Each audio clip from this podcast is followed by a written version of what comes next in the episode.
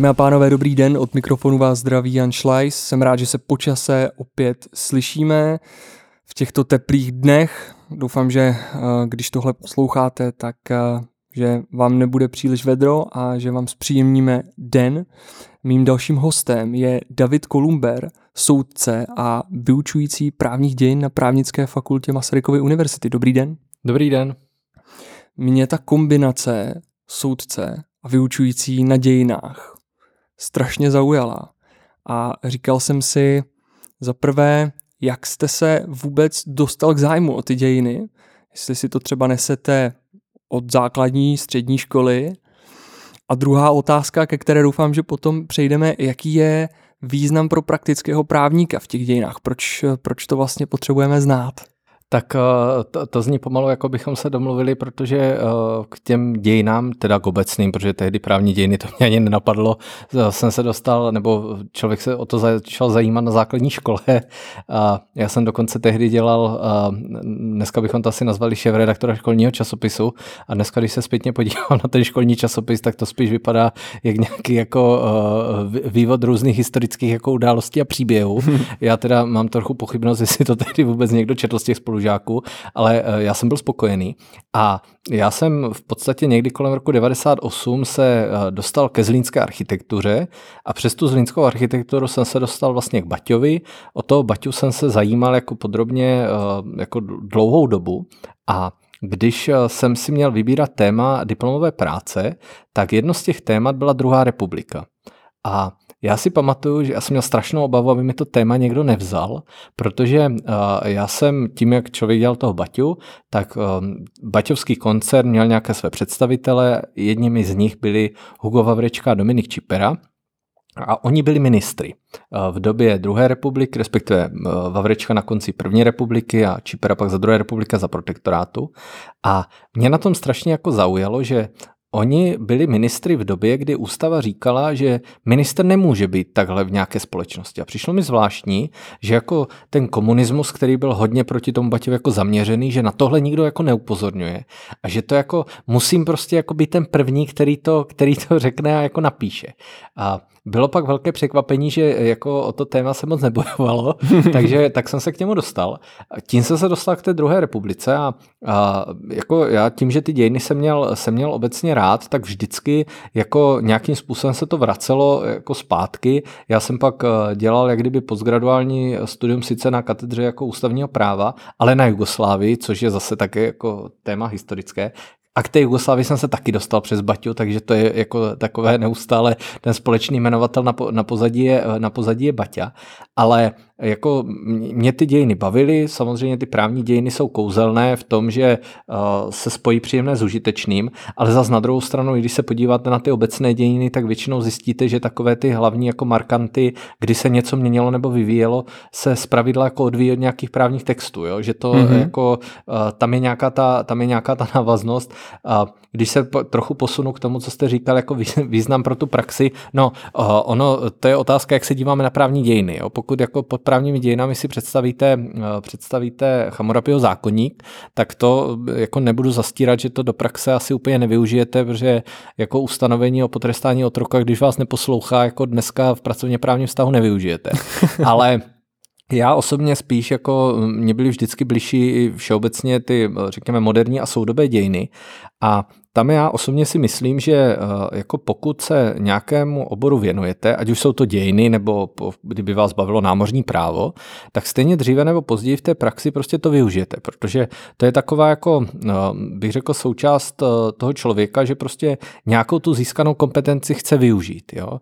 Ale ono vždycky, vždycky je to odvislé případ od případu a ono jako říkat, do jaké míry soudce využije historii. Já tím, že historii mám rád, tak samozřejmě já tu historii který jako v určité konstelaci využiju, ale rozhodně to neznamená, jako že bych eh, soudil eh, dopravní podnik a tam psal do rozsudku, jak se vyvíjela právní úprava jako eh, přepravní, přepravní smlouvy, ale ono je to obecně, jako asi kdybyste si tady postavil všech těch tři tisíce soudců, tak každý vám řekne nějaký jiný, jiný názor, náhled na to, co je nebo není potřeba, ale je to odvislé od toho, kde soudíte, co soudíte, jakou agendu, na jakém soudě, protože on bude rozdíl, jestli budete soudit v městském soudě v Brně, anebo jestli budete soudit někde v Jeseníku třeba a, a jestli budete soudit civil nebo trest, ale myslím si, jako, že určitě pro tu, pro tu praxi to není na škodu, minimálně v tom směru, pokud se bavíme o rozhodovací činnosti, že ono totiž ta historie má takovou jako zvláštnost, že ona je imanentní součástí všech těch odvětví, protože v podstatě právní dějiny to je všechno, co je před dnes účinnou právní úpravou. Jo? A popravdě řečeno, jestli dneska soudíte smlouvu o úvěru uzavřenou v roce 2013 v prosinci, tak ji řešíte podle obchodního zákonníku, což jsou v podstatě dneska už právní dějiny. Takže, uh, takže uh, tohle určitě by, uh, určitě by na škodu být jako nemělo, ale přiznám se bez mučení, že rozhodně třeba ten Chamurapiho zákonník nebo nějaká královská deklaratory a novely to asi zpravidla jako nevyužijete v té praxi. No, mně přišlo na fakultě v těch prvních dvou semestrech, že té historie je tam vlastně docela dost. Obecné právní dějiny, československé právní dějiny, uh, Říman, dva semestry Římana. A když jsem byl na Erasmu v Polsku, tak tam to měli vlastně všechno volitelné. Oni si museli vybrat něco, ale z pravidla tu nabídku, kterou jsem teď vyjmenoval a kterou my tady máme povinnou, tak jim stačilo vybrat si uh, jeden předmět. Stejně tak kamarádka, která studovala ve Francii, tak říkala, no Římana my jsme vůbec neměli, ale měli jsme nějaké prostě uh, dějiny uh, francouzského práva a tak.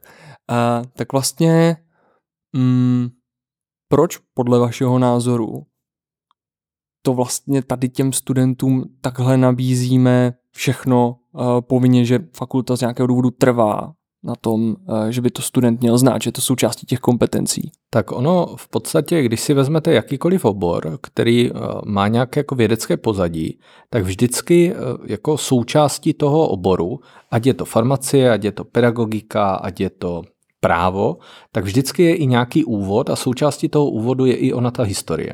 Samozřejmě můžeme se bavit o, o rozsahu té, té historie. Jo? A teď samozřejmě o tom, co jsou nějaké akcenty těch témat. Jo? Protože uh, pokud, se budeme bavit, uh, pokud se budeme bavit o římském právu, tak samozřejmě uh, římské právo, jo, Řím, to je doba dávno minulá, ale na druhou stranu z toho Římana do určité míry jako vychází to naše dnešní pojetí občanského práva, takže samozřejmě nějaký základ se v tomto směru hodí. Co se týče, co se týče těch obecných právních dějin, tak eh, tam, tak jak je ten předmět koncipován takto, což je trošku posun od doby, kdy třeba já jsem tady studoval, tak eh, zase jako tím těžištěm je řekněme spíše ten vývoj jako mm, konstitucionalismu, bavíme se pak o těch totalitních režimech, ty totalitní režimy to je 20. století a tam popravdě řečeno jako není na škodu, aby eh, ten právník v rámci nějakého toho úvodního vhledu dokázal jak kdyby identifikovat, protože když se podíváte na vývoj fašistické Itálie, nacistického Německa, sovětského Ruska, tak zjistíte, že tam jsou určité paralely. To mm-hmm. se, něco se tam začalo dít a pak to vyústilo v ty nedemokratické procesy. A určitě jako není na škodu těm studentům tohle nějakým způsobem jako naznačit a říct jim, aby v rámci nějakých těch svých budoucích úvah jako se vyvarovali i, i nějaký chyb navíc. Ono, když se podíváte třeba právě justice, to je věc, kde strašně funguje jako, no, řekněme, nějaká taková ta paměť, jo? že tam mm-hmm. je mhm. nějaká historická paměť, něco někdy se stalo, mělo to nějakou návaznost, a dneska už je pouze to izolované něco, ale je dobré si vysvětlit to pozadí. A co se týče českých právních dějin, tak samozřejmě zase můžeme se bavit o českých právních dějinách nějaké velké privilegium církve z 13. století, to asi úplně jako nemusí být gro, ale zase bylo by vhodné, aby ten student minimálně věděl, že tady byly nějaké ústavy, kdy ten stát vznikl, jako bavíme se tím o tom moderním státě, že tady nějak se vyvíjela odvětví, že tady byly nějaké slepé větve, které, které skončily. Samozřejmě vždycky ta debata může být o tom, může být o tom, do jaké míry ten předmět je nebo není použitelný pro toho studenta. Ale eh, to je, bych řekl, eh, věc, která je trošku riziková, protože to bude otázka, jako čím to budeme poměřovat, ten význam pro tu budoucí praxi. Protože já třeba soudím civil, soudím agendu obchod a cizinu, takže pro mě je významná třeba umluva CMR, pro mě je významná eh, nařízení třeba Brusel 1. Mm-hmm. A já za dobu, co jsem na soudě, jsem nikdy nesoudil nebo neřešil věc, která se týkala zákonníku práce. Takže z mého pohledu v podstatě zákon zákonník práce bych mohl říct, jako k čemu mám předmět pracovní právo. Naopak kolega, který soudí Pracko, tak ten, jako to, ten zákonník práce jako řeší takřka na, na den, denní bázi a Naopak asi, kdybych se šel zeptat, jako, jak, jak se dívá na promlčení v úmluvě CMR nebo na úpravu rozvodu Větnamců podle větnamského práva, tak eh, také by asi jako si říkal, k čemu, jako, na co to potřebuju. Takže ono to poměřování to praxi v podstatě já si osobně myslím, že to studium by mělo být do toho, aby tomu studentovi dalo, dalo nějaký jako vhled, nějaké jako základní souvislosti, protože když bychom jako šli a dívali se jenom jako na tu budoucí praxi, tak zaprvé nikdy nevíte, kde skončíte, protože Určitě. skutečně pokud budete advokát, který bude řešit jenom směnky, tak v podstatě vám stačí předmět směnečné právo. A na druhou stranu jako z hlediska té praxe, jako úplně alfa a omega je procesní právo, jo, které zase, co si budeme nalhávat, jako většinou na fakultě nemáte předmět, že byste počítali třeba celý semestr náklady řízení, jo, nebo že by vám někdo vysvětloval, jako, jak probíhá koncentrace, jo, nebo za nás to tak minimálně nebylo. Ale musím říct, že takový předmět byl, za nás určitě, kolega na něj chodil, jmenovalo se to právnické výpočty a tam mm-hmm. se počítaly lhůty, tam se počítaly náklady, ale je pravda, že to byl volitelný předmět pro třeba 20 lidí z ročníku. Takže... Jo, a pak se přesně ukáže, masovka. jo, vy, vy, přijdete, vy přijdete uh, do praxe, teď jako víte, uh, víte a znáte nějaké tam pojmy jako z římského práva, tam znáte, jak rozeznáte dvě smlouvy a pak zjistíte, že máte počítat náklady řízení a Franta uspěl z 80%, Maruška uspěla z 20%, tak jako pocitově řeknete, tak asi Franta má dostat 80% nákladů řízení a zjistíte, že to je 80 minus 20, jo? což jako do té doby nechápete. Takže jako uh, já vím, že jsou samozřejmě názory, které, které jako se tak dívají na některá ta odvětví jako přes prsty, ale uh, jako to, že vy toho právníka dokážete vystudovat, nebo vystuduje vám tu právnickou fakultu třeba za, za pár týdnů nebo za rok, to, to jde. Jo? To se ukázalo jako v 40. 50. letech a ti lidi prostě pak mají fungovali celou praxi. Ale je otázka, jestli jako tohle úplně chceme. Jo? Takže ano, jako podle mě ty, ty eh, i dějiny, jo, i sociologie práva, psychologie práva, obecná právní teorie, v podstatě každý ten předmět, ať je jakýkoliv, má nějaký význam. Samozřejmě vždycky se můžeme bavit, to je pak o tom, co, co je náplní toho předmětu. Jo? Hmm. To, to samozřejmě je věc, která je, která je jiná, ale myslím si tak, jak jsou ty dějiny koncipované dneska, tak rozhodně to těm studentům jako není na škodu. Hmm. Um, když se s těmi studenty setkáváte, tak oni jsou vlastně ještě relativně čerství středoškoláci, absolventi středních škol. Um, přijde vám, že jsou patrné rozdíly uh, v, znalosti, v znalostech a v hloubce těch znalostí jako obecných dějin, co si sebou nesou z té střední školy? Uh, to určitě, ale spíš jako no, ona ta znalost těch, těch dějin, ono to taky závisí, kdo je kdy učil, protože někdo má takovou obsesi, že dějiny jsou o tom, že budete memorovat jako datum, Data. událost mm. a jdete, což podle mě je úplně jako zvrácené, spíš to má být o těch souvislostech, jo, abyste chápal nějakou příčinu a následek. A jsou prostě studenti, kteří přijdou a jako mají to penzum, že skutečně jako vědí pomalu na, na datum a na hodinu přesně, co se kde dělo, ale trošku jim uteče, uteče ta souvislost nebo nějaká návaznost. Ale spíš e, jako to, co vidím a to mně přijde jako obecně, ale to si myslím, že není problém jenom dějin, že se trochu vytrácí nějaký jako všeobecný přehled těch lidí. Mm-hmm. Jo, že e, jako já neříkám, že každý má jako mít znalosti, jak že by nastoupil do AZ kvízu a, a může zodpovídat otázky, ale já jsem třeba na podzim jako dal do testu záchranou otázku, kdo to byl Lenin, jo, což mě přišlo, že eh, jako minimálně jeden bod v tom testu musí být. A teď já, jako, já se tak vnitřně chlácholím, že někdo si chtěl dělat srandu, jo, ale ty odpovědi těch některých eh, jako studentů jako svědčí o tom, že vůbec ani obraz, ani zvuk. Jo, a to, hmm. to bych neřekl, že to je problém dějin. Jo, to je prostě problém toho, že je to absolutně nezajímá a eh, jako nedovedu si představit, jo, možná se nějak ti zanos, pak to nějak přehodnotí ten svůj přístup, ale tohle, tohle obecně jako je problém. Samozřejmě rozdíl, jestli student má gymnázium, jestli ten student má třeba průmyslovku, ale zase, eh, jako pokud je někdo, pokud je někdo šikovný, tak, eh, tak se to dokáže jako všecko naučit, protože eh, až pak přijde, zase když si to řekneme, až pak přijde do praxe, tak toho klienta nezajímá, že on nikdy předtím třeba neviděl jako nějakou právní úpravu. Prostě má si to nastudovat a má to umět a tady jako v tomhle směru jako bych zaklepal, radši nespadne mikrofon, že by jako lze říci, že ti studenti jako mnozí, i když třeba je vidět, že ty dějiny konkrétně je třeba neúplně jako zajímají, tak jsou schopni jako se naučit to, aby prostě to jako prošli tím předmětem, tu souvislost jako pochopili, dokázali ji vysvětlit. Jo? Takže minimálně i příprava pak pro ně do budoucna, že ne vždy budou dělat všechno, co se jim bude líbit. Jo? Samozřejmě pokud budou rentiéři, tak to bude něčem jiném, že? Um, když jsme u toho studia, uh, je něco, co vás vyloženě nebavilo na fakultě. Když říkáte, soudím dneska civil, jo. baví mě právní dějiny. Jo, tak, tak samozřejmě, že jako byly, byly předměty, jako to je otázka, bavily nebo nebavily. Byly předměty, které mě bavily, ale řekněme, že ještě teďka mám noční můru z toho, že, že jdu dělat zkoušku z toho předmětu. To, to je třeba obchodní právo, to si jako pamatuju, to přesně jako v tom snu jdu do té místnosti a, a teď jako se mě tam ptají a dvojitě křižovaný šek a teď já vůbec nevím, jako co mám odpovědět, jo, a se člověku vybaví, na které straně, kde to bylo v, v, tom, v těch skriptech. A co se týče, eh, já jsem vždycky, když mě ten předmět jako neúplně naplňoval, tak jsem si řekl, že udělám zkoušku a bude, jako, bude, bude hotovo, ale jako ne, nemůžu říct, že bych jako měl nějaký předmět, který bych řekl, že ten jsem jako s odporem a že jako nebylo asi vysloveně nic, co bych jako vysloveně bral, že to jako, že v žádném případě. Jo. Samozřejmě některé ty předměty mě, mě bavilo, já jsem měl rád ústavní právo, jo, předmět, eh, můj první na fakultě, co jsem měl přednášku, to byl ústavní vývoj, to byl úplně jako par excellence, zase do těch dějin, že?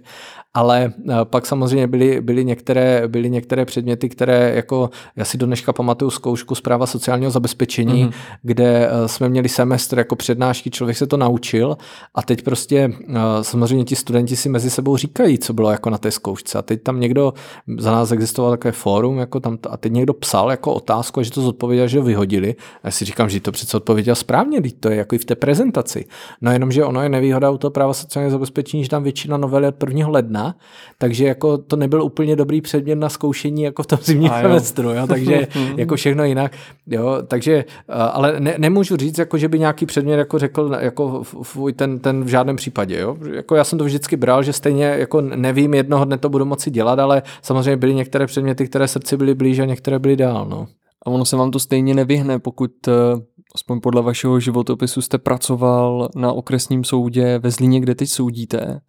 To znamená, složil jste justiční zkoušky a tam stejně vlastně člověk prochází tohle s tou materií znova, ale možná víc do hloubky. Přesně. A ještě navíc, ono u těch, u těch justičních zkoušek, ono to bylo trošku jako vtipné. Já jsem dělal státnice ještě třeba podle starého občana. Mm-hmm. A teď byly jako justiční zkoušky a teď jako člověk se to musel doučit a ještě navíc to byla ta doba, že tam jako s oblibou říkali, tak srovnejte to s tou starou, tu starou a novou úpravu. Jo? Mm-hmm. Takže to se člověk musel naučit a pak eh, to vždycky ně, někteří ti starší soudci, že no vy jste teda dobří, že se to učíte, to nám už by se nechtělo, si člověk říká, aha, tak jako, jo, ale uh, samozřejmě, samozřejmě tomuhle se člověk nevyhne, ale uh, jako je to, já jsem jako asistent byl na civilním úseku, já jsem z trestu uh, napsal možná za, za život 10 rozsudků, z toho jeden justiční zkoušky, jeden na závěrečném školení a zbytek nějaké kolegům.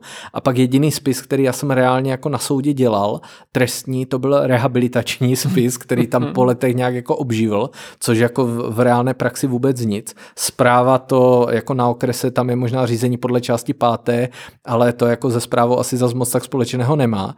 A teď jako musíte se to naučit na tu justiční zkoušku, musíte psát rozsudek, jo, ten rozsudek má nějaká specifika a Samozřejmě jako, jako soudce, i, i když jste na nějaké agendě, tak zase si nemůžete být vždycky úplně jistý tím, že na té agendě jako budete až do důchodu. Mm-hmm. Protože ono může vyvstat nějaká objektivní potřeba soudu a skončíte i na úseku jiném a najednou jako musíte si to znovu, my jsme měli kolegu, ten prostě soudil, ten byl jako asistent na civilu, pak soudil civil a pak prostě nastala určitá konstelace a museli na trest, jo? tak mm-hmm. se, se přepl na trest, jo? na tom trestu byl jako šikovný, úspěšný, už je teď teďka na kraji, soudí první hlavu trestní, takže jako nevíte dne ani hodiny, kdy se vám to může hodit. No. Já jsem se díval, že okresní soud ve Zlíně má nějakých 25 soudců. Tabulkově. A podle výpisu na justice.cz. Uh-huh. A, a teď mě napadá, řekněme, okresní soud je to takový středně velký, rozhodně nepatří mezi ty nejmenší, ale jsou tu i větší. A tak mě zajímá z hlediska toho rozdělení úseku trestní, civilní, jak se řeší na takovém soudě dosažitelnost soudců, když je potřeba řešit vazbu a tak dále. To znamená, jako dostanete se k tomuhle, musíte znát aspoň tohle, anebo to řeší jenom ti trestňáci mezi sebou? A my jsme, okresní soud ve Zlíně je druhý největší soud na Jižní Moravě. Po městském soudě v Brně, ale eh, městský soud v Brno tam je, myslím, 100 nebo 120 soudců, nás je 20, takže jako eh, sice druzí, ale jako o několik, několik délek někde jinde.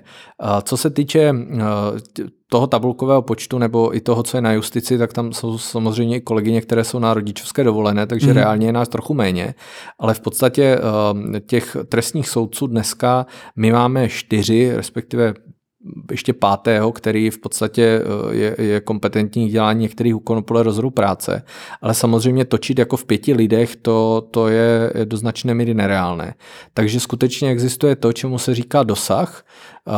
Když byste se mě zeptal, co jako soudce nemám rád, tak je to právě tady ten dosah, protože to jsou typicky ty vazby, zatykače, rekognice a podobně.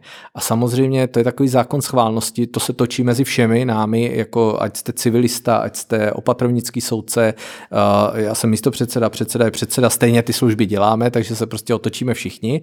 A on je, to je vždycky takový zákon schválnosti, že když tu službu mají, mají jako trestní soudci, tak většinou to je nějaká jako jednoduchá záležitost, ale když to má jako civilista nebo opatrovnický soudce, tak tam vždycky dojde k nějaké komplikaci. Jo? Já si pamatuju jednou rekognici, kdy prostě eh, ten eh, člověk, který se tam měl podrobit té rekognici, tak ji prostě odmítal podstoupit. A já jako, já jsem schopný jim tam vykládat o, o tom, jak, jak funguje smlouva o dílo a nějaké vady plnění, podstatné, nepodstatné porušení smlouvy, ale jako co dělat v rekognici, jako já v tom trestním řádu sice vím, co tam je, ale tady tyhle jako praktické praktické souvislosti, tak jsem volal kolegům a Teď se ukázalo, že on to je asi trošku větší problém, protože kolegové jako, aha, moment, jo, teď začali oni zjišťovat, zazvolali někde dál, nakonec se to vyřešilo, ale je to věc, která prostě se děje. Ono navíc ty služby, oni jsou jakoby dvě. Mm-hmm. Jedna je trestní služba, která se točí v pracovní době, ta je pouze mezi těmi trestními soudci. A pak je ta jakoby eh, služba druhá, která to je vlastně ten dosah v mimo pracovní dobu.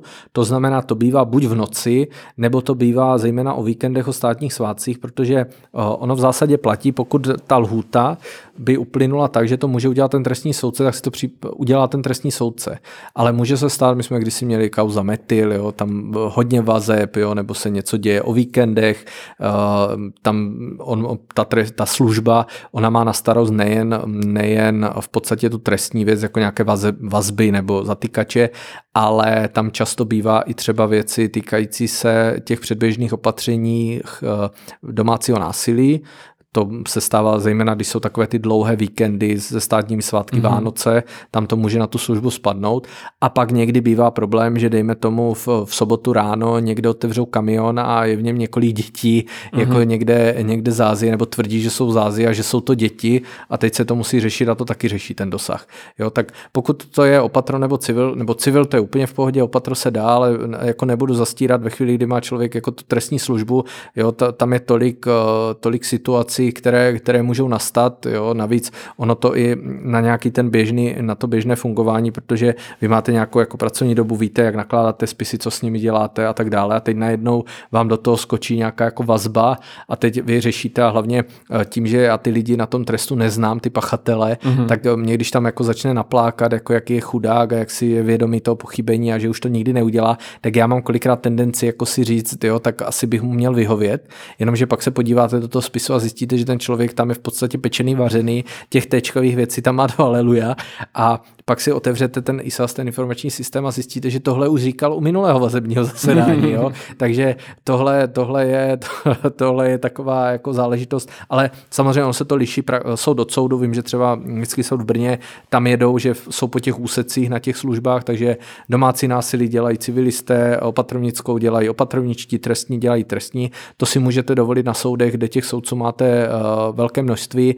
Ten zlín, byť je relativně velký, tak stejně ještě pořád to není úplně tak takový počet, abychom se mohli točit jenom v těch cyklech jako po těch agendách. Mě jedna věc překvapila na vašem životopisu a už tu samozřejmě zazněla. Vy jste soudce od roku 2018 a současně jste místo předsedou. To znamená, Jak se dá udělat takhle rychlá kariéra? to jako, tak eh, popravdě řečeno, teďka už by takhle, takhle rychlá ne, nemohla být. Takže protože, posluchači mají smůlu. Ano, posluchači mají smůlu, protože eh, je vlastně účinná novela zákona o soudech a soudcích, která říká, že k tomu, abyste mohli být funkcionářem, musíte mít pět let praxe. Což eh, já jsem, já jsem byl jmenovaný, já jsem byl jmenovaný 10. července, což bylo moc kouzelné jmenování, protože v předvečer paní ministrině podala demisi a teď nikdo vlastně nevěděl, jestli to jmenování bude nebo nebude. A my jsme přijeli na to ministerstvo a teď jako bude to a teď ty úředníci říkají, my nevíme že pojedeme na hrad a uvidíme. Tak jsme jeli na hrad a tam jakože tam nám popisovali, jak teda máme postupovat a že když tam bude teda ministr, takže jako se s ním máme pozdravit a my, že a jako a kdo je ministr? No to nevíme, uvidíme. Asi vzpomínám, otevřeli se dveře a nějaká ta kolegyně říká, je nový ministr. A chlap říká, ne, a tady nesu mikrofony, jo? Jakože to byla taková jako situace úsměvná. A místo předsedou vlastně jsem byl pověřený od, od září 2018, respektive ministrem pak uvedený do funkce v Dubnu, v Dubnu 19, takže jo, ono to bylo rychlé, ale ono to, ono to asi souviselo jako e, s tím, že to byla v podstatě situace, že náš tehdejší místopředseda šel dělat předsedu do hradiště. E, asi byste se měl zeptat našeho pana předsedy, proč se tehdy rozhodl jako si mě vybrat, ale jako ano, jako myslím si, že možná nevěkem, protože jsem musel čekat na 30 let, jako dřív soudci pomalu mohli být na začátku 20, 20, 20 21, 22, nebyl problém problém, ale eh, z hlediska asi toho času po jmenování, tak jsem byl asi hodně rychle. Mm-hmm. A jak vlastně hodnotíte nástup do té funkce jako takové? Protože já mám pořád pocit, že ačkoliv se mi blíží třicítka za dva roky, tak eh, že stejně bych měl možná trošku problém jít před ty účastníky jo, a být pro ně určitou autoritou versus zároveň, teď jste říkal, dřív mohl být ještě někdo, někdo mladší. Uh, to znamená, jak jste to vnímal vy? No a já popravdě řečeno, já si přesně pamatuju, jak jsem čekal na uh, den 30. narozenin, protože jako jsem si říkal, že teda ráno mě nějak oslní to slunce a najednou pochopím všechny ty souvislosti, protože když můžete soudit až od 30, tak přece jako musí se něco stát. Nestalo se to ani v den 30. narozenin, ani v žádných jiných narozeninách, ani žádný jiný den. A, takže eh, tohle, tohle se úplně nedělo, ale popravdě řečeno, uh, já osobně si myslím, že tehdy, nebo to byla, tak to jsem to vnímal jako výhoda toho fungování jako asistent, protože já jsem prostě na soudě, když jsem fungoval v těch senátech, tak v podstatě v určité chvíli já už jsem pak měl od soudce takovou důvěru, že jsem v podstatě mohl dělat prakticky cokoliv, jo? S, s jednou výjimkou a to jít do jednačky a tam to soudit, jo? protože to by se ti lidé divili. Ale v podstatě od předběžných opatření přes nějaké jako atypické věci, přes bagatelní, jo? člověk prostě měl jako jako možnost se s tím setkat. A to bych jako řekl, že samozřejmě tehdy se mi to do určité míry nelíbilo, protože jsem měl trochu pocit, že kol, jako dnes kolega, tehdy, tehdy soudce jako deleguje věci, protože vždycky donesl nějaký spis, že ho z toho byli bříško a že to bude super jako na justiční zkoušku se jako připravit, tak na justiční zkoušce rozhodně nemáte spis, který má 2000 listů, jako to byste za 8 hodin ani ne, ne, ne, nepřečetl. A pak už jsem měl po justičkách a pořád jsem si to měl jako nějak zkoušet a cvičit.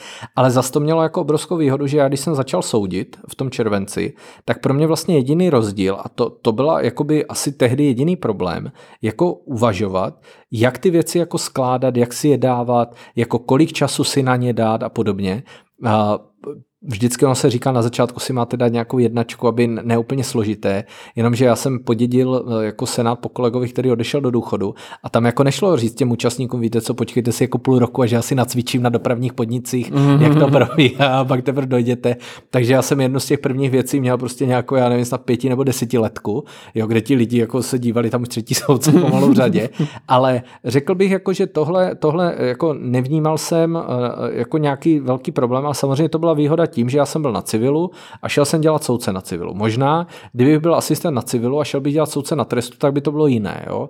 Ale uh, opravdu jako velký rozdíl byl, a to já do dneška říkám, jako když jsem, byl, když jsem byl asistent, tak prostě člověk, jako já jsem měl rád prostě, že chodím od, od, od jako udělaných věcí, že prostě prázdný stůl a jako děláte, máte to udělané, ale to nejsou vaše věci, jo? to jsou čárky toho soudce, jo, já než jsem měl na dovolené, já jsem vždycky seděl do večera, aby prostě nic tam nezůstal, pak si pamatuju, jeden rok jsem dal z dovolené a říkám si, kde ty spisy jsou, no, zapisovatelka si dala parapeda 14 na ně takže úplně zbytečně jsem tam byl, ale tohle, tohle jako je ta poloha, která, eh, která najednou je úplně někde jinde, když jste soudce, protože to jsou prostě vaše spisy.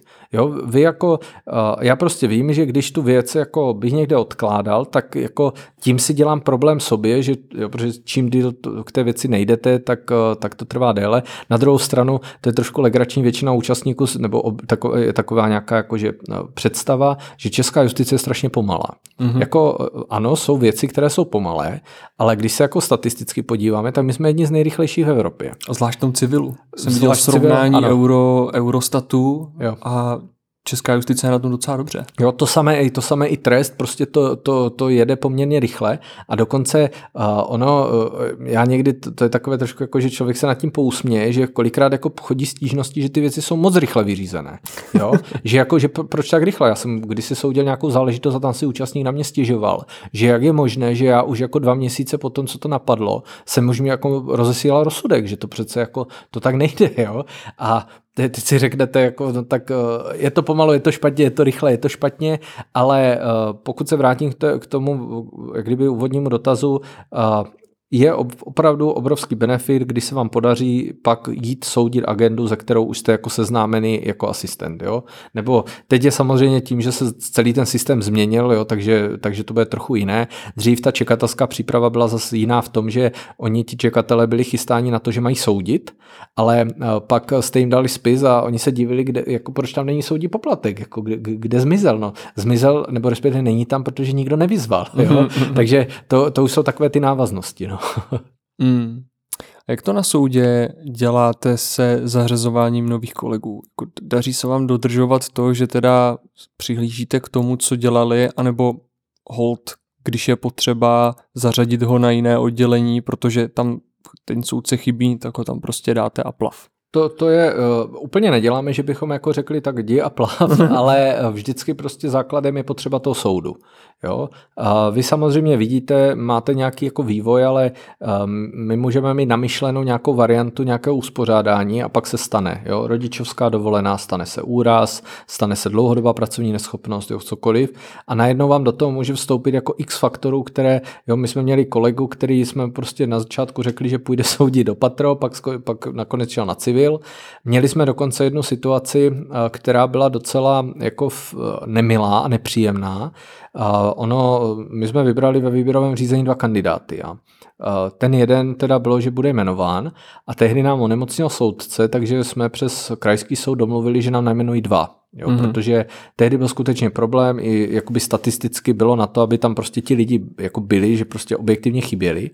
A, a ten jeden, v podstatě ten v pořadí druhý, to jsme věděli, ten bude na trest a ten, co byl číslo jedna, ten měl na opatro. Protože se vědělo, že do toho opatra půjde kolega do důchodu, jo, pak nějaké prognózy dlouhodobější a On potom v výběrovém řízení, jako, kde je ano, on chce soudit a ve Zlíně a moc se mu tam líbí a všechno bude strašně fajn a nemá problém s dojížděním, jo, všechno zalité sluncem. A teď on prostě za námi tam přišel, za, za mnou, za předsedou a teď začal, mm, víte, uh, já uh, bych mm, nechtěl jako dělat věci, co mě nebaví, protože jsme mu řekli, že to by asi nikdo nechtěl dělat. A pak říká, že on jako, on byl tehdy z advokace a že on vlastně vidí, když ty soudce to nebaví, že to je strašně špatný pro ty účastníky a my, že teda no a jako a co nám chce říct. No a on nám řekl, že vlastně pokud mají na opatru, takže on jako nepůjde, že ať ho jako někdo předběhne. Jo, jenomže to byla najednou jako katastrofální situace, protože vy soudce potřebujete, jako aby prošli tehdy výběrovým řízením a z výběrového řízení máte tři kandidáty. Jeden ten čekal na psychotesty, takže bohužel. Jeden teda ten šel, to jsme věděli a teď byl ten náš tady číslo tři, který nám jako do toho takhle hodil vidle. Takže to byla situace, která byla jako problematická, ale samozřejmě jako ono v konečném důsledku všechno se dá zvládnout, ale je to pak za cenu toho, že ti kolegové tam jako vysedávají jako dlouho. Samozřejmě to nikdo nedo, ne, neocení, protože nikdy se nestane, že by účastník řekl jako děkuju, že jste mi tady vyřídili věc, jako moc pěkný rozsudek, jo, spíš naopak jako nějaká taková výživná stížnost, ještě vulgární. Ale eh, jako všechno se dá zvládnout, ale primárně pokud se obsazuje to místo, tak vždycky jako prioritní je, prioritní je potřeba toho soudu, ale samozřejmě se zohledňuje, pokud ten člověk jako uh, má nějakou historii, jo, víte, jo, hlavně to byla výhoda dřív toho systému, někdo se na to tak dívá přes prsty, ale když tam máte někoho jako asistenta 7-8 roku a víte, že pomalu vy na ně naložíte horem spodem a on to všechno udělá a ještě přijde, že jestli by nemohl dělat něco dalšího, že má ještě jako trochu volna, jo, tak víte, že pokud ho najmenujete, tak asi pravděpodobně jako bude fungovat. Jo. Takže uh, dřív to takhle šlo, dneska, jak říkám, jsou výběrová řízení, teď ještě ten systém bude úplně jiný, tak uvidíme, jak to bude, ale tak či tak vždycky důležitá je potřeba toho soudu. Um, my jsme se o tom novém systému bavili už mimo záznam, ale teď, když jste to trošku naťukl, já myslím, že u těch dneska justičních kandidátů jste schopen, byť ten člověk si má dělat nějaké kolečko, ale jste aspoň schopen ho trošku poznat. A ten problém nastává možná v situaci, kdy tam přijde někdo, kdo tuhle praxi dělat nemusí, komu se jeho dosavadní uh, praxe započte a jde rovnou do výběrka na soudce. Hmm. A vy vlastně ho posoudíte jenom na základě testu, takže v podstatě encyklopedické znalosti, plus na základě ústního pohovoru, a to se samozřejmě soud od soudu může lišit, někde možná to bude víc odborné, odborné někde ho uh, třeba budou se snažit poznat lidsky, ale stejně nevím, u takového výběrka jsem nebyl, ale předpokládám, že déle než dvě hodiny se tam s tím člověkem prostě bavit nebudou. Uh, já, jako já jsem tehdy seděl v té výběrové komisi, kdy jsme vybírali ty, ty kandidáty, co jsem říkal, že ten, co nám odmítl.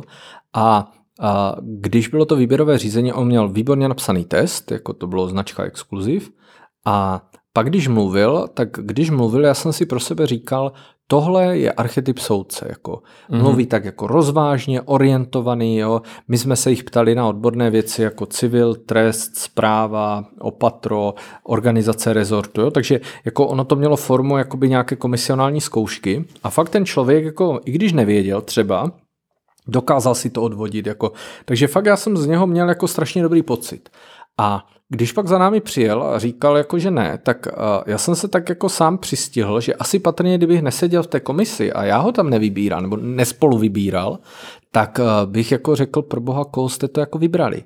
A to je právě to, co jste i vy teďka řekl, uh, ono prostě vy můžete zahrát iluzi mm. jako toho, jak jste orientovaný, jak jste šikovný, jak jste zapálený. Jo? Ten systém, který byl dřív, to, že ta čekatelská příprava nějak jako fungovala dřív, pak, že dobře, tak v nějaké době ty čekatele vytlačili asistenti, pak, se, pak byla nějaká jako taková jako dvoukolejnost, jo? Severní Morava to dělala jinak než Jižní a podobně, ale stejně vždycky to šlo o to, že prostě vy jste měli přehled o tom člověku, jako přesně jste věděl, jako na co je slabý, na co je silný, jestli když mu naložíte práce, tak jestli se složí a někde lamentuje nebo prostě se zatne zuby, jak šerpa a dělá.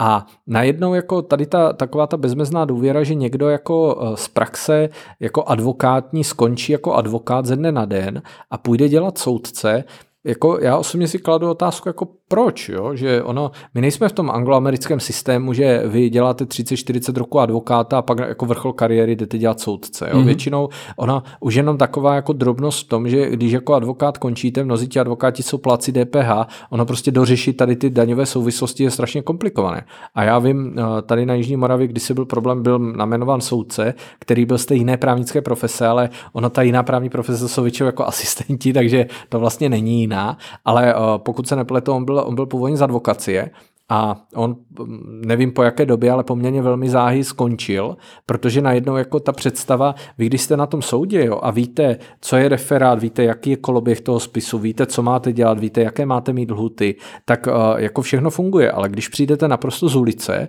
já si sám pamatuju, když jsem přišel na soud a uh, soudce mi říká, dokážete jako napsat, uh, dokážete udělat referát v té věci. A já si říkám, co bych jako neudělal referát, to je přece jednoduchá věc. A Přišel jsem druhý den a mi říká, tak co jste zreferoval a teď já jsem jako, takže žalobce se domáhá žalobou po žalované vyklizení nemovitosti a teď on se mě dívá a říká, jste se zbláznil, jako co to je? A říkám, referát do té věci. A říká, ne, referát to je prostě záznam do toho spisu, co s tím má dělat ta kancelář, jo. A tohle jsou prostě všechno věci, které vy jako získáte tou praxi, jo. A teď jako já mám trochu obavu, uděláte výběrovou, výběrové řízení, tam se vám někdo předvede, jako, že má právě, jak vy říkáte, encyklopedické znalosti, pak super zazáří v rámci ústního pohovoru, pak udělá psychotest a pak nastoupí a teď najednou jako budeme si prověřovat, jako, jestli ten člověk jako funguje nebo nefunguje, jo, protože jakmile on projde tím jako kolečkem a je jmenovaný, tak to není jako, že vy mu řeknete, tak podívej se, staníku, ty to neumíš, tak se jako zbal a odejdi, jo. Hmm, to kárné řízení, jo? jo? Buď počkáte, nebo pokud udělá nějaká závažná provinění, tak v podstatě kárně ho pak řešit, ale jako uh, kárné provinění není to, že třeba je, uh, je pomalý nebo uh, nesprávně funguje s, s tím svým soudním oddělením. Musel by mít průtahy jo? ve velkém množství věcí a pak stejně ten výsledek je takový, že třeba dostane snížení platu. No, to jako není kritika kárného senátu, ale spíš bych řekl tak jako objektivní referát o tom, jak ty případy dopadají. Jo. Málo kdy se sahá na to odnětí jo, taláru. To jsou, to jsou většinou ty nějaké opakované případy a ano. taky teď je otázka, jak celé to kárné řízení se bude odvíjet, protože víme teď ano. nedávná judikatura SLP týkající se kárných řízení, což jako mnozí na to upozorňovali, jo, že vy ukradnete Fidorku nebo dopustíte se nějakého, jakéhokoliv činu a máte možnost, aby to někdo někde přeskoumával a pak jste soudce a, a prostě problém a, a jednostupňové kárné řízení. Jo. Jo? Takže hmm. na druhou stranu, na druhou stranu jako ten soudce, eh, ano, řekneme si na jednu stranu je to přísné, jo? že jako kárné řízení v jednom stupni, ale zase na druhou stranu tam je celá řada nějakých benefitů dalších, které ten soudce má. A které jsou zase vykoupené nějakými jinými omezeními. Jo, že víme, že soudce nemůže eh, sedět eh, v, dozorčích radách a v představenstvech nějakých společností a podobně. A je to o nějakém vyvažování, ale určitě jako lze, lze spravedlivě trvat na tom, aby ten soudce, kdy, když už je jmenovaný, tak aby prostě fungoval. Mm-hmm. Mm-hmm. Um, napadá mě, vrátím se úplně na začátek a přemostíme se k jednomu z dalších témat. Uh, Baťa. Jste říkal, že je to vaše téma, které vás nějak přivedlo k historii, Baťou jste se i zabýval, v Rigu, svým způsobem vás to přivedlo, jste říkal, i k té dizertaci. Um, proč zrovna ten Baťa? Je, je to prostě něco, co zlídňáci musí mít rádi, nebo je to osobní preference? tak, tak ne, asi, asi většina Zlíňanů má jako nějakou tu identifikaci s Baťou. A já jsem se k tomu Baťovi dostal jako tak poměrně zvláštně tím, že já když jsem byl ve čtvrté třídě, tak já jsem obecně na základní škole měl smůlu, že nám se strašně střídali třídní učitelé. Jo? Jestli to bylo platem nebo nevím čím, když oni mají asi mzdu. A v každém případě ve čtvrté třídě skončil náš učitel a místo něho nastoupila jiná učitelka, jistá Jiskra Gutová a ve Zíně bývá filmový festival. A ona nás vedla na ten filmový festival a ve Zíně byl hotel Moskva, teď se jmenuje hotel Zlín, se to mhm. přejmenovalo a, a ona říká, to stavil můj tatínek a já jsem si tak pro sebe říkal, tak asi zedník, tam nějak jako stavař. A Ona řekla jméno toho tatínka, já jsem to jméno komolil, protože podle nádraží v Praze je na Florence, ale on se jmenoval architekt Lorenz a on, jako mě to zaujalo, že jsem, protože já jsem jako to jméno, jako věděl jsem, že někde se jako ve Zlíně myhlo, ale ne, nezdálo se mi s tím hotelem Moskva. A a ona nám donesla do školy jako fotky, jo, tatínkový stavby a tak. Ona mluvila, ona strašně neměla ráda Němce, jo, což se pak vysvětlilo, protože ten tatínek vlastně v 43. byl popraven, protože byl v odboji. A mě jako to strašně zaujalo, ta zlínská architektura, protože ona je specifická, jestli jste ve Zlíně někdy byl, tak uh, vlastně ten modul 6,15 x 6,15 betonový, cihlová výplně, v podstatě Baťa to město ovládal, takže on ho přizpůsoboval vlastně té své potřebě. A Tehdy, eh, já si pamatuju, jsem si vydindal za vysvědčení od babičky 300 eh, korun, tehdy neuvěřitelně závratnou částku za knihu na zlínskou architekturu. A já jsem se tu knížku jako naučil na spaměť, což pak mělo do určité míry jako takovou vtipnou dohru. Já jsem kdysi byl v nějaké porotě eh, nějakých baťovských prací a jedna učitelka se tam rozplývala, jakže studentka, jaká nádherná práce, jako jak se s tím vyhrála. No, ta práce byla moc krásná, protože ona byla obsaná z té knížky, jo? tam byly ty obraty, tak říkám jako jednoduchá baťovská červená červená kostko, to je u hlavničkovi vily napsané. A učitelka, aha, to byla její studentka nebo žákyně, No a takhle jsem vlastně začal, takhle jsem začal pomalu s tím Baťou přes tu architekturu a tehdy se začala řešit otázka, protože já když jsem byl jako malý a to bylo, jako bych řekl obecně, že ve Zlíně trošku splýval jako ten Baťa, jo? že mm. byl nějaký Baťa, co zemřel v letadle, pak byl nějaký druhý Baťa, ale to, to asi byl jeho syn, ale ve skutečnosti on těch Baťů tam bylo jako trochu více. A tehdy vyšla uh, Ivanovova sága o životě a smrti Jana Baťa a bratra Tomáše. Já jsem si to tady přečetl, ale mě to tehdy jako všechno to bylo až takové jako příběhy. Jo? Jo? A, a, takže člověk jako takhle do toho získal vhled, pak navíc a, oni si stavili vily, ti, ti baťovští představitele, takže mě zajímalo, kde ta vila byla a mm-hmm. kdo byl ten člověk. Někteří skončili třeba zajímavě, Václav Reut, ten zemřel v Singapuru a dokonce, že jeho ostatky pak hodili do moře a tak dále. Takže tohle člověk začal, začal zjišťovat. A pak postupem doby jako člověk získával jako větší a větší informace, protože jako, jak vás něco začne zajímat, tak v určité chvíli jako vy dosáhnete stavu, kdy zjistíte, že vlastně ten stav poznání, jako ty knížky, jako eh, nej, nejdou do těch podrobností, co byste potřeboval. Takže mm-hmm. já mhm. si pamatuju, eh, když jsem poprvé šel ve Zlíně do archivu, tak uh, jako po mně chtěli občanku, pak se podívali, že mi ještě není 18, tak mi tam půjčili nějaký jeden časopis, což jako já jsem řekl, že ten už znám, ať mi ukážu něco pořádného. Takže jako postupem postupem doby člověk se o toho Baťu začal zajímat víc a víc a pak zmiňoval jsem teda to s tou, tou druhou republikou a s hlavničkou a s Vavrečkou. Já jsem samozřejmě o Baťovi psal nějak jako středoškolskou odbornou činnost a podobně. A nakonec, nakonec jakoby člověk jako víc a víc a když jsem skončil studium, tak jsem si řekl, že Baťovi jako se chci věnovat v Rigu, protože ono, to téma Baťa, ono je takové zvláštní, že ono se jako na první pohled zdá, že to už je zpracované, jako tam už není co dalšího popsat. Jenomže to je taková jenom prvotní zdání klame. Jo? Když se podíváte, ano, třeba architektura, ta je zpracovaná. Když se podíváte systém řízení, ten je do určité míry zpracovaný jo, jako ekonomicky. Ale třeba právo, to, to bylo dlouhé dobu netknuté, když se podíváte třeba oblast zdravotnictví, tam v podstatě počet těch zdrojů byste spočítal na prstech jedné ruky po nějakém těžkém úrazu, kdy vám část prstů chybí, jo? takže uh, málo. Moje žena ta se třeba věnuje oblasti baťovského školství, což taky jako na první pohled se jeví, že je zpracované, ale když začnete jako to analyzovat podrobně, tak zjistíte, že to tak úplně není. A já jsem jako si řekl, že v Rigu se budu zabývat Baťou a chci se zabývat jako takovými těmi pracovně právními souvislostmi a nekalou soutěží. A řekl jsem si, v žádném případě tam nebudu řešit retribuci, nechci tam řešit znárodnění a nechci tam v žádném případě řešit jako eh, spory, které jako souvisely o ty majetky. A teď jsem to začal psát a zjistil jsem, že vlastně základní problém, že vlastně bez tohoto, jako já nejsem schopný celou řadu těch věcí vysvětlit, protože to jsou spojené nádoby. Já si pamatuju, ten oponent, který mi tam psal posudek, tak napsal, že se vlastně snažím toho říct příliš mnoho a že jsem si měl vybrat jednu větev, ale já jsem popravdě nepsal jako práci, jako že jsem chtěl právně historicky jako rozebrat znárodnění. Já jsem chtěl jako rozebrat baťovské téma a k tomu bylo potřeba i to pozadí. Takže nakonec ta práce skutečně rozebírala, jak se, jak se řešila otázka majetku, jaká byla retribuce, jak se řešilo znárodnění. Nakonec nekalá soutěž, ta se tam vůbec ani nedostala, ale uh, jako člověk to zpracoval. Já jsem, uh, já jsem když jsem tu práci napsal, a pak 2016 vyšla i knižně, tak eh, já jsem to tam napsal a i v té knize to je, že to je nějaký závěr pro tentokrát. Protože tam je základní problém, to baťovské téma, ono má právní relevanci z toho důvodu, že když Tomáš Baťa v roce 32 zemřel, tak ten jeho nevlastní bratr Jan Antonín, on se k té továrně nebo světě těm majetkům nedostal tak, že tam bylo dědění nebo něco takového. On když zemřel, oni otevřeli trezor a v tom trezoru byla závěť a byla v ní kupní smlouva. A tou kupní smlouvou ten Tomáš tomu Janovi prodal jakoby ty majetky a prodal mu je, řekněme, značně pod cenou, protože ten odhad uvádí se, že ta hodnota byla nějakých 600 milionů a ta kupní cena tam byla 50.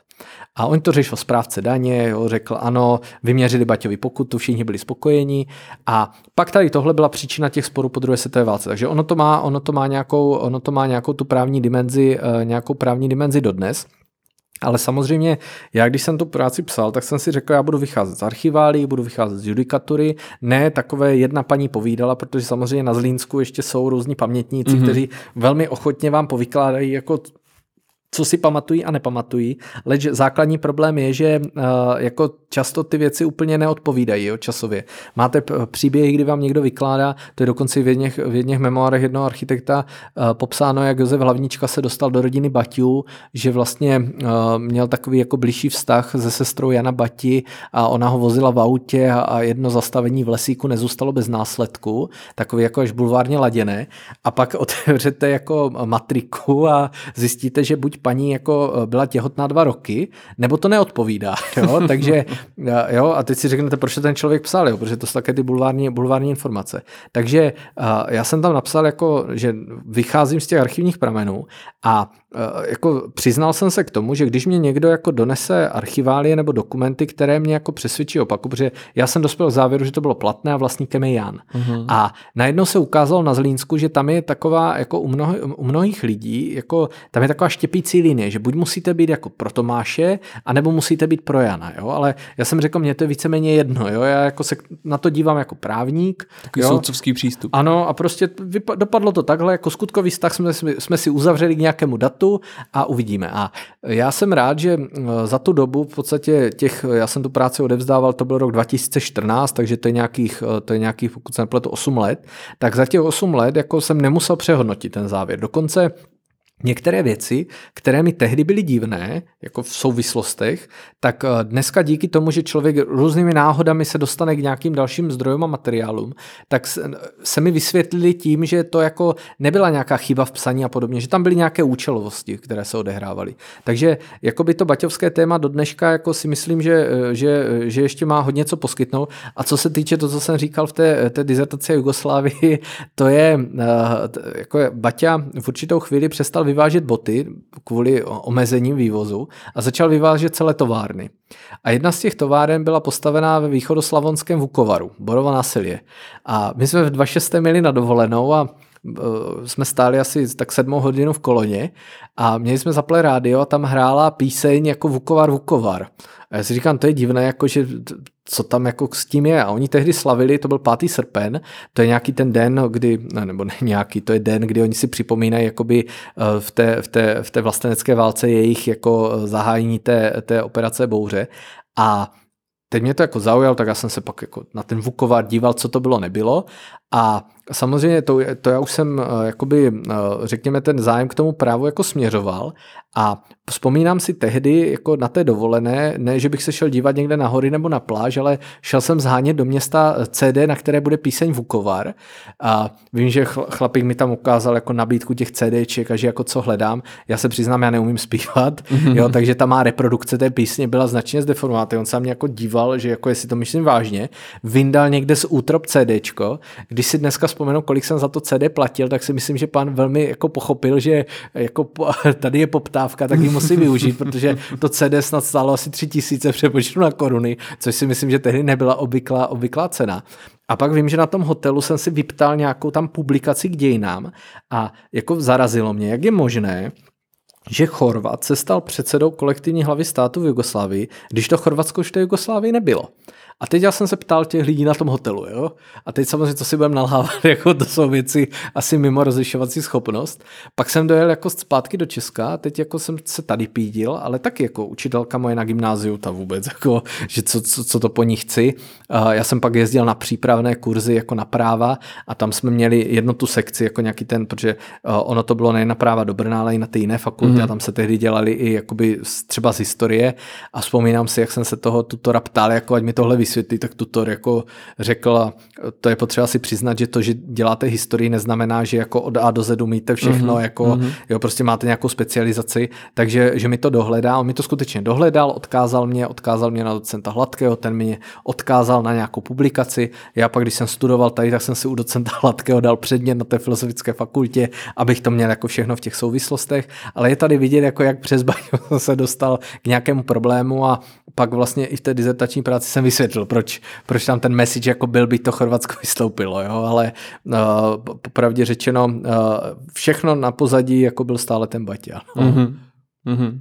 Ale rozhodně si nemyslím, že jako automaticky, když jste ze Zlína, že byste musel jako uh, Baťu nějak obdivovat, nebo, nebo že by to byla součást nějaké DNA tam lokální. Uh, popravdě řečeno si myslím, že mno, pro mnohé lidi se to různě jako smívá. Navíc uh, i, tě, i ta léta 48 a následující jako na ten odkaz trošku jako dopadla, trošku to zakalila, takže, uh, takže dneska sice jsou jako, mají tam sochy a, a ono to, ten Zlín v tomhle směru je zvláštní, protože tam na velmi malém úseku máte sochu Tomáše Bati, sochu Tomáše Bati a bystu Tomáše Bati. Jo? To, mm-hmm. jako, jestli to už není moc, ale uh, přece dneska ten výzkum je, ale jak říkám stále, kdybyste se chtěl věnovat něčemu baťovskému, tak mm. ještě stále máte, máte oblasti, kde by to šlo.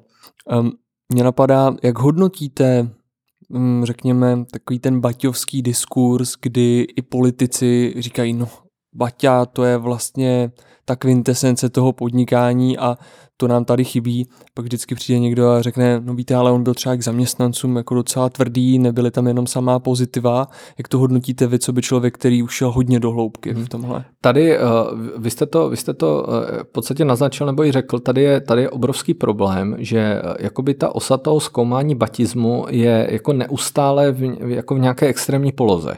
Jo, že za té první republiky, druhé republiky protektorátu, prostě Baťa byl glorifikován, jako se tehdy říkal, nemáme málo, přík- máme málo příkladů, Baťa jim je. A oni dokonce velmi důsledně třeba přes instituty ne, právě nekalé soutěže trestali, kdy, jako se soudili, když je někdo obvinoval, že něco se jim nelíbilo. A pak najednou po té druhé světové válce, zejména po 48. jsme úplně v druhé poloze všechno špatně. Sociálfašismus dokonce já si vzpomínám, eh, to byla nějaká politologická analýza batismu a eh, tam, byla jako, tam byl popis toho děje. Já si říkám, mě to něco připomíná. Jako, a teď jsem nevěděl, co. No a pak jsem zjistil, to byl v podstatě slogan, který používal Mussolini v kontextu jako fašistické Itálie, akorát někdo ten stát nahradil za závod. Jo? Jo. A teď my jsme potom v roce 1990, kdy najednou jako by se jevilo, že to může být jako opět nějaké, jako můžete nestraně posuzovat, ale zjistíte, že to se úplně nedělo. Jo? Že celá řada autorů, kteří buď opisují ty glorifikační eh, jako texty z té první republiky, nebo nejdou do toho archivu, nebo prostě si vytáhnou, co se jim hodí. Pak v určitou chvíli to tam začal být jako ten konflikt Tomáš Baťa nebo Jan Baťa, kdo byl teda jako významnější. Přitom jako Tomáš ano to vybudoval, ale většina takových těch markant zlína to je až s Janem Baťou. Takže zase jsme někde jinde, ale eh, všechno má jako rub i líc. Ono to nebylo černobíle, to mělo nějaké odstíny barev a jako aby to, eh, aby to zkoumání bylo dobré. A teď je dobré, že skutečně celá řada prostě historiků a odborníků, kteří prostě jdou a analyzují to, dávají to do nějakých širších souvislostí, protože jako některé ty věci, vy jste to přesně řekli, jo, eh, to chování k těm zaměstnancům nebylo vždycky úplně ideální. Jo. Tam jsou případy, kdy v podstatě v tovární budově praskla voda, to zateklo a správce té budovy ten šel na hodinu a ještě oni měli podnikový účet, takže ten jeho účet propadl tomu závodu. Jo. Jako nějaká, nějaká pracovně právní ochrana to tam v podstatě neexistovalo a navíc ono dneska je strašně populární jako vyklad baťovský systém řízení a podobně, jenomže kdybyste chtěl používat ten čistě baťovský systém řízení dneska, tak narazíte, narazíte na GDPR, narazíte na ochranu zaměstnavatele, na ochranu slabší strany a podobně.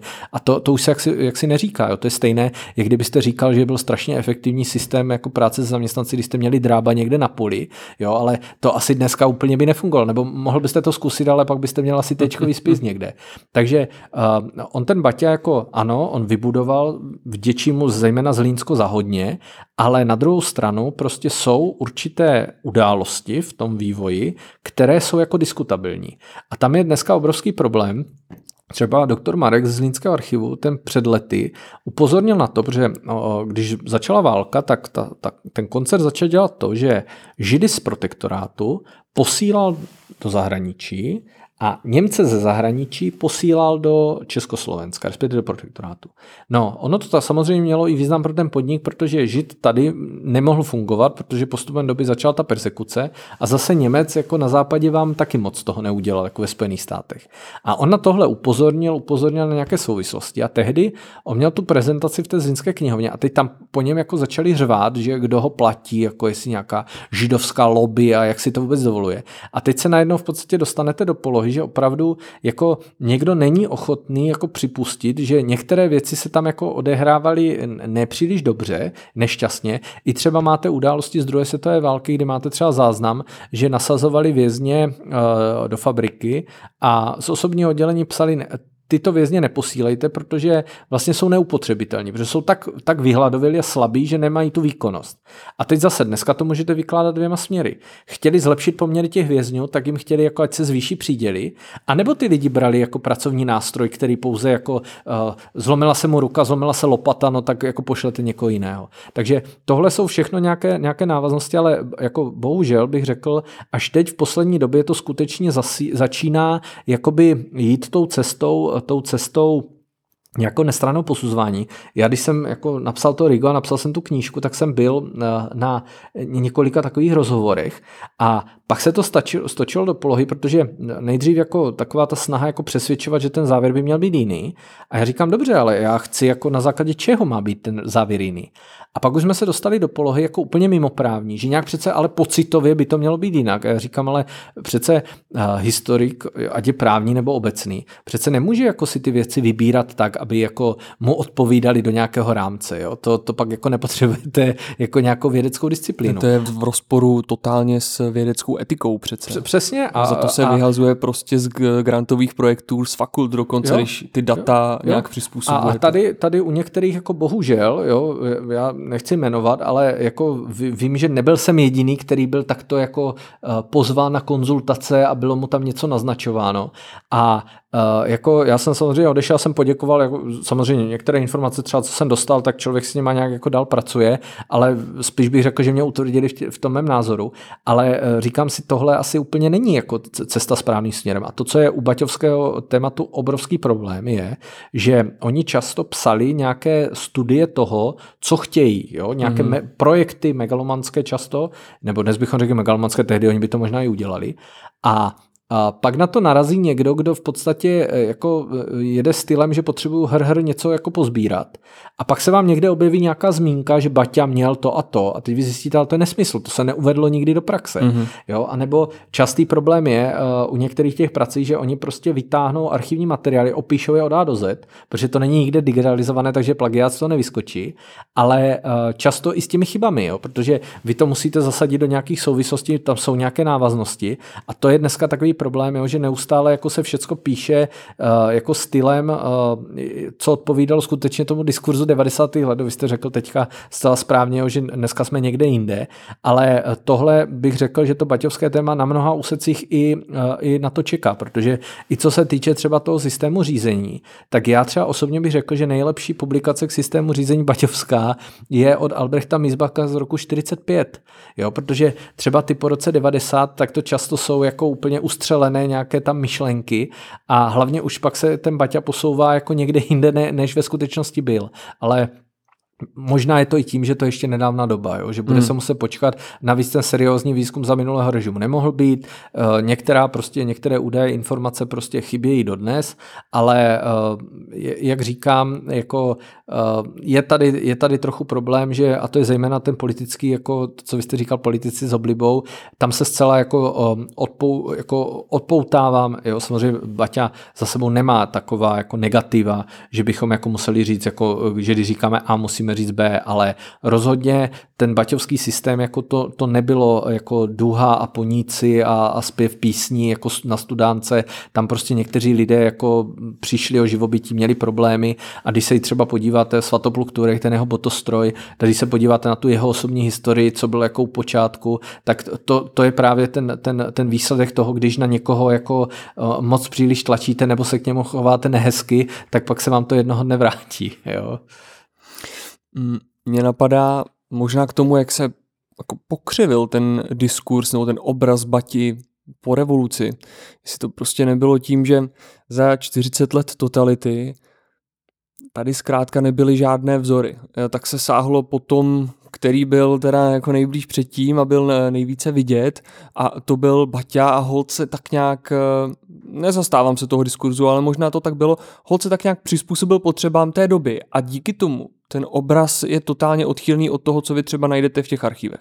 To, to, si myslím, to si myslím, že tak přesně je. Hlavně uh, jako ono se prostě hodilo říct, jo, protože skutečně ta, ta, ta fabrika byla obrovská, byla neuvěřitelná. Prostě uh, ten Zlín tam máte zadokumentované, že, t, uh, že ve školách říkali dětem, že nemůžou běhat po ulici a štěkat po autech, protože vy jste přijel z vesnice, kde auto přijelo jednou za půl roku a teď najednou jste byl ve Zlíně, které vypadalo jako pomalu Chicago nebo nějaká americká výspa.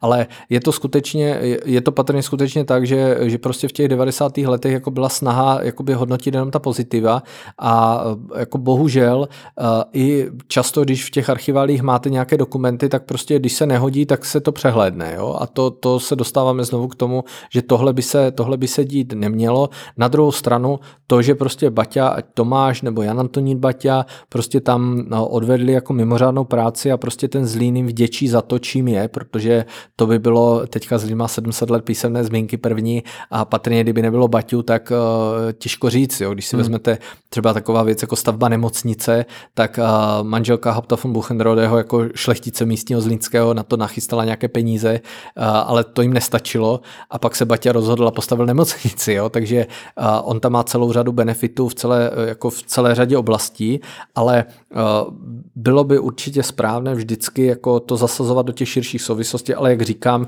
i když to zasadíte do těch širších souvislostí, stejně vždycky ten obraz bude spíš pozitivní. Jo, ale nemělo by se jako zapomínat říkat vždycky i, i, i to další. Ještě mě napadá k závěru otázka týkající se toho, jak probíhá výzkum. Všichni jsme psali diplomku, menšina z nás na dějinách, ale v jiných oborech bohužel se dá napsat diplomka v pohodě za dva, tři týdny a dá se obhájit. Jo, někdy i výborně, když ten člověk prostě má načteno z toho studia, tak to jako nebývá problém. Ale když říkáte, musím do archivu, musím hledat tam, kolik času zabere výzkum třeba na to RIGO?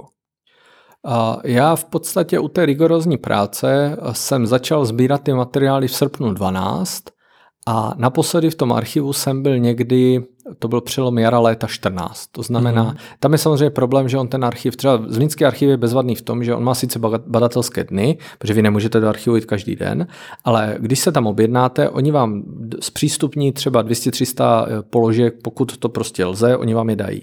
A pak máte archivy, kde eh, máte třeba 10 položek na den. Jo, a teď vy přijdete, teď dají vám 10, vy to otevřete a zjistíte, že vám to k ničemu. Zavřete mm-hmm. první, druhou, desátou. I v té historii bych řekl, se to dá udělat za dva, za tři týdny napsat.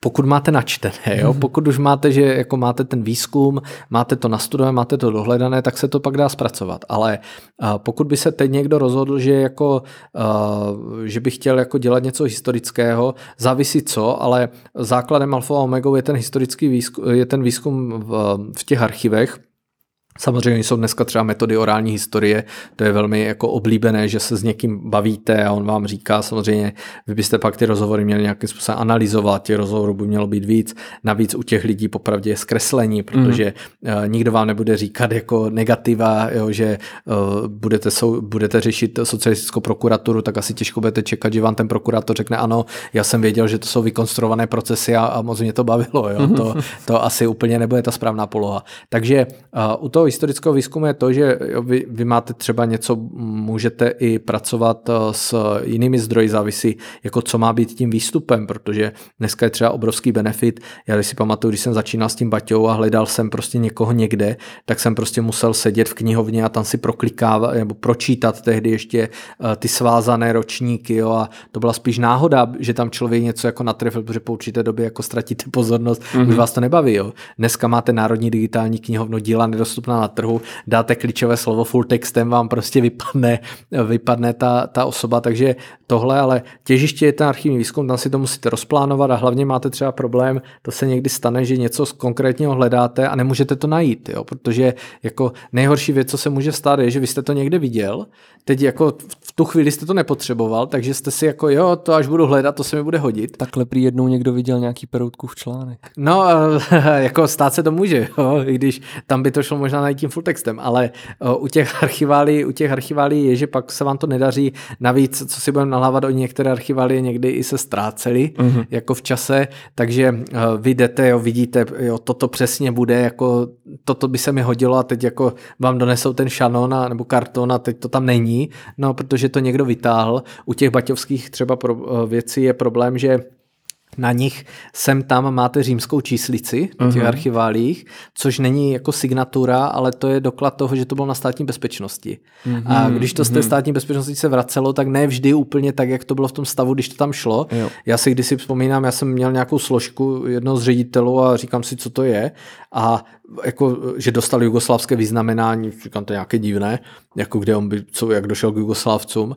A to tam byla vložená složka jiného z těch ředitelů, eh, nějakého Trojana, který řídil fabriku v Partizánském. On pak byl popraven teda a, za domělé nějaké trestné činy, ale jo, často je to o nějaké náhodě. Jo. Já si pamatuju ve Zlíně jedna historička a, ta koupila někde na bleším trhu nějaké jako materiály, které jako jí zaujaly a to bylo prostě, to byla složka z toho archivu, kterou někdo někdy před lety asi ukradl, nebo prostě asi měl doma a pak až umřeli, tak ta rodina to vzala a vyhodila, jo, a, nebo to spíš prodali v tomhle případě, tak ona jako skutečně se jí podařilo dostat jako k poměrně významnému jako dokumentu.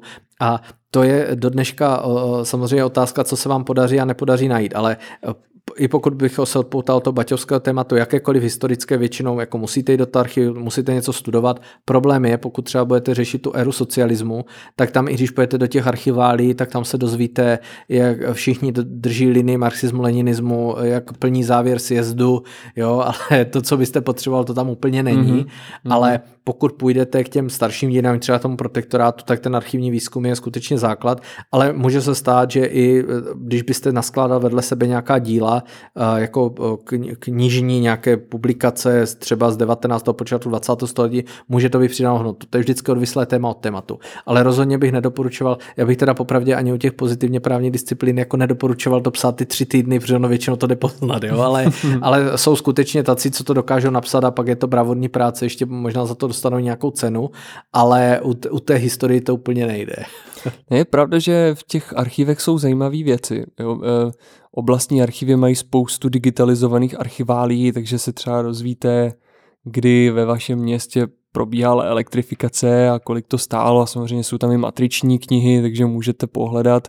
U nás v pohraničí. Je to teda blbý, protože spousta je psána švabachem, takže se v tom jako uh, blbě čte, ale uh, vzpomněl jsem si teď na knihu, kterou jsem četl čtyři roky zpátky a kterou napsal jeden francouz, britsko-francouzský právník, Philip Sands, který se věnuje mezinárodnímu právu a on vlastně se vydal na cestu do archivů na tehdejším Polsku, dneska západní Ukrajině a sledoval život eh, autorů pojmu genocida a zločiny proti lidskosti. Mm-hmm. Jo, vlastně eh, to ty pojmy vymysleli právníci, eh, kteří museli utéct z oblasti, která byla postižená válkou a vlastně ten kruh se uzavřel, když díky těm, díky těm pojmům eh, lidi, které, kteří třeba vyhladili jejich eh, rodiny, tak byli později potrestáni poválečným tribunálem v Norimberku. A Uh, taky podle toho, jak to popisoval, tak to byly jako nesčetné cesty na tu Ukrajinu. Teď musel mít ještě někoho, kdo mu překládal a zjistil zajímavé věci, co ty lidi studovali, u koho, já nevím jak dlouho, takže uh, to je zajímavé se do toho podívat. Tam je dneska výhoda, uh, jako to taky, já když jsem třeba začínal a byly tam nějaké dokumenty v Němčině jako psané na psacím stroji, tak já tehdy jako německy jsem jako rozuměl, že tam je napsáno Obergruppenführer a tím jsme skončili, ale dneska jako já jsem viděl slečnu teďka v archivu, ta tam měla nějak nějaké právě ty německé dokumenty psané jako na stroji a pěkně Google měla zaple jako s překladačem a hned, jo, protože uh, ano, vy to můžete nafotit a pak si to nechat někde překládat. Samozřejmě nevýhoda je právě, když je to psané tou rukou, jak vy říkáte tu kurendu v tom pohraničí, to je moc rostomilé, protože hmm. tam ještě uh, ne, nebyla ani uh, sjednocená psaní některých písmen, takže to tam něco dohledat, ale je to samozřejmě veliký benefit, jo. dneska se to digitalizuje, třeba když někdo zkoumá, vy jste zmínil tu genocidu, když se zabýváte třeba osudy, my teď e, se dodělávají poslední svazky encyklopedie českých právních dějin, mm-hmm. kde budou životopisy významných právníků a samozřejmě někteří z těch právníků jako skončili v koncentrácích A, a to je vlastně zajímavé, jak vy se dneska dostanete prostě k digitalizovaným různým záznamovým archům, jo, vedou se třeba polemiky, kdy ten člověk zemřel, jo, nějaké datum a teď vy prostě půjdete do databáze, zadáte jeho jméno a příjmení a vypadne vám prostě umrtní oznámení nějakého Amtsgerichtu v Německu uh, příslušného, kde je napsáno jako popraven tehdy a tehdy, jo, takže všecko, všecko dohledatelné. Za možná 10, 20, 50 let budou zdigitalizované všechny ty, všechny ty archiválie. Uh, samozřejmě uh, já na druhou stranu protože eh, jako člověk i zkoumá nějak ty dějiny soudnictví, tak dneska jako máte správní deník, máte ten spis, ale já si kladu takovou otázku, když vím dneska, jak my třeba fungujeme jako státní zpráva, kdy s ředitelem zprávy, s předsedou komunikujeme mailem a náš pan ředitel zprávy, on si to zakládá, ale nedovedu si představit, že někdo třeba za 100 let bude dělat výzkum jako státní zpráva justice eh, v první polovině 21. století, jako kde ty dokumenty budou, jo? protože mail smažete, mm. jako zmizel není po něm, ono přece když je to na tom papíře, tak uh, sem tam něco se dá dohledat, i když takový druhý nešvar u těch archivalí je, že když nebyl papír, tak oni vzali papír starý a psali z druhé strany, jo? Mm-hmm. takže z jedné mm-hmm. strany máte povídání o, o jedné události historického točíte a máte tam úplně jiný příběh. Ale tohle jako uh, vždycky, když se někomu podaří jako jít do těch archivních pramenů, tak, uh, tak je to zajímavé a hlavně teďka je hodně populární, lidé si dělají takové ty genealogické studie vlastního rodu. Ale... To dělám taky, takhle ano, se k tomu dostal. Ano, jo, a teďka je obrovská, teď je obrovská výhoda, že vlastně většina těch matrik je online, jo, vy většinou překonáte ten problém, že ty matriky jsou online až od nějakého data a akorát pak zjistíte, že vlastně každý ten oblastní nebo zemský archiv to má jinak, jo, protože Brno má akta publika, kde se to dá jako prolistovávat, a Praha ta to má podobně, Opava to má podobně, ale třeba uh, tam oblast východních Čech, Zámrsk, tam je, uh, tam stahujete RAR soubor a já jsem teďka právě díky těm životopisům jako se díval a si říkám, to není možné, jako, jak to, že já mám tak plný počítač, jako, já tam mám akorát nějaké Wordové soubory a teď jsem vlastně otevřel tu složku těch stažených souborů a zjistil jsem, že jak jsem hledal některé ty právníky a měl jsem stažené ty, ty matriky, tak on ten, ten soubor jako zazipovaný, on má velikost třeba kolem jednoho gigabajtu a když ji tam máte stažených třeba 15, jo, tak ono to zabere docela dost místa v tom počítači. Jo. Škoda, že to nejde tam hledat full textem. No. To je škoda, to nepochybně. Dámy a pánové, my jsme u konce. Pane doktore, byl to super rozhovor. Děkuji moc krát, že jste přijal pozvání do podcastu 21. Já moc děkuji za pozvání, přeju vám i vašim posluchačům pěkné léto, ať se jim vede a daří podle představ a ještě jednou moc díky za pozvání. A dámy a pánové, pokud eh, máte tip na zajímavého hosta, napište mi, budu moc rád. Napište na Facebook Práva 21, napište na Instagram Práva 21. Sdílejte tenhle podcast, budeme moc rádi. Díky, nashledanou. Naschledanou.